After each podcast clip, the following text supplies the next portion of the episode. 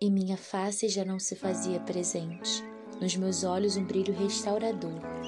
E em mim fluía a essência de um novo ser, um novo eu.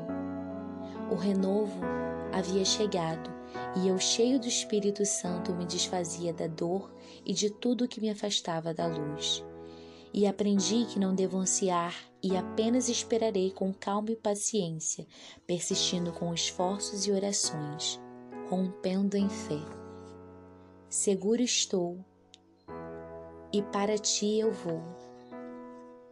Me lançarei em teus pés e o seu amor me salvará. Ou melhor, me salvou. A ti entrego todos os meus anseios, meus medos, minhas aflições.